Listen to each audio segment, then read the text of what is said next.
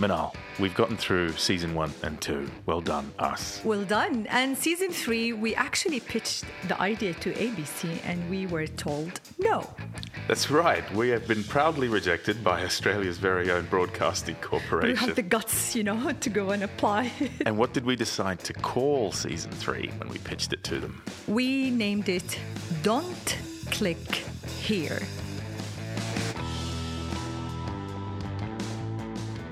Let me tell you why you're here. You're here because you know something.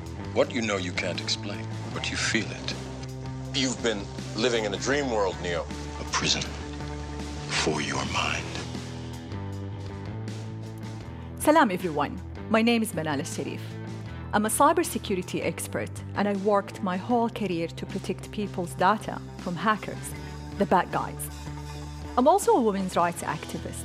I use social media successfully to start the Women to Drive movement back home in Saudi Arabia. And I'm Reinhard Sosen. As a teacher, I saw how tech could light up a classroom, but there was a dark side that I've recently discovered. My friend Manal and I are on a podcasting journey to investigate the evils of big tech, educate people around the world, and inspire netizens just like you, young and old, towards a better digital future.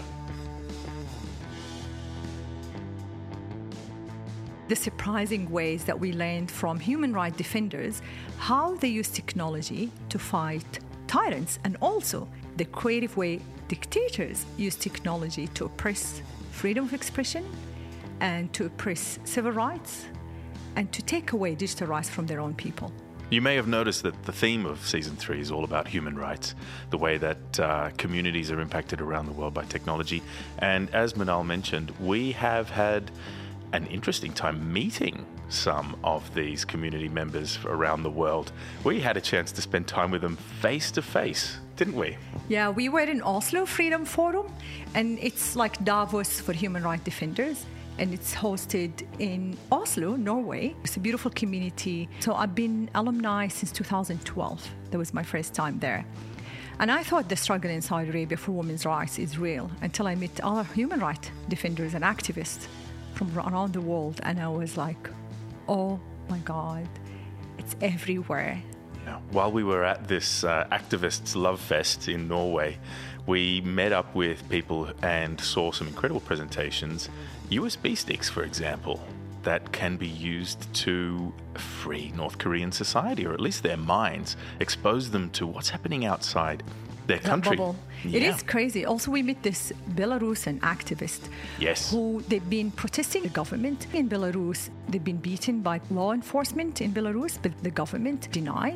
So she would film them and use facial recognition technology to identify people from the law enforcement. And it was incredible just how she was able to hold these policemen and women to account. to account. What was your favorite, Reinhardt? I think my favorite would have to be uh, meeting uh, a young man by the name of Courtney uh, from Zimbabwe, an entrepreneur, wonderful young man who developed an app that educates normal, everyday Zimbabwean citizens about their rights under their constitution. The app is written in simple, plain language. Freedom awareness, it's all presented in a very simple app, and I really love that. I love this. And I think the favorite part is when we both took our phone to Citizen Lab. And Citizen Lab, they were the company that, uh, they were actually not, it's not for profit. They were the one who uncovered Aren't they great? Pegasus. We were both, our phones both were scanned and you, we both tested negative. Negative for Pegasus, everyone. It was fun. It was emotional. It was Yes. overwhelming, really. And we went. We really had those discussions off the mic, not only while recording in the studio.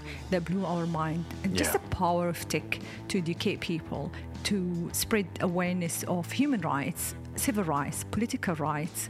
Also, how dictator has been using misinformation and disinformation. We met activists who started the Jamal Khashoggi disinformation monitor to help people identify when there is a propaganda or disinformation that's being led by governments. We really need this work that's happening to fight back how dictators or even, I'd say, corrupt politicians use technology effectively to spread disinformation, their propaganda. And we talked also we interviewed people about surveillance. That's a very interesting topic um, from Citizen Lab. How they identify all these spywares, very very powerful. We'll talk about the double zero and that's in cybersecurity something new, which means zero click and zero day vulnerability. Those hacks are very expensive. It costs around a million dollars to hack one person. Imagine an activist is so dangerous they would spend a million US dollar to hack one person. We've also got a mini series lined up looking at how parents, educators, and students are affected by technology. All this will be in season three of Don't Click Here from Tick for Evil.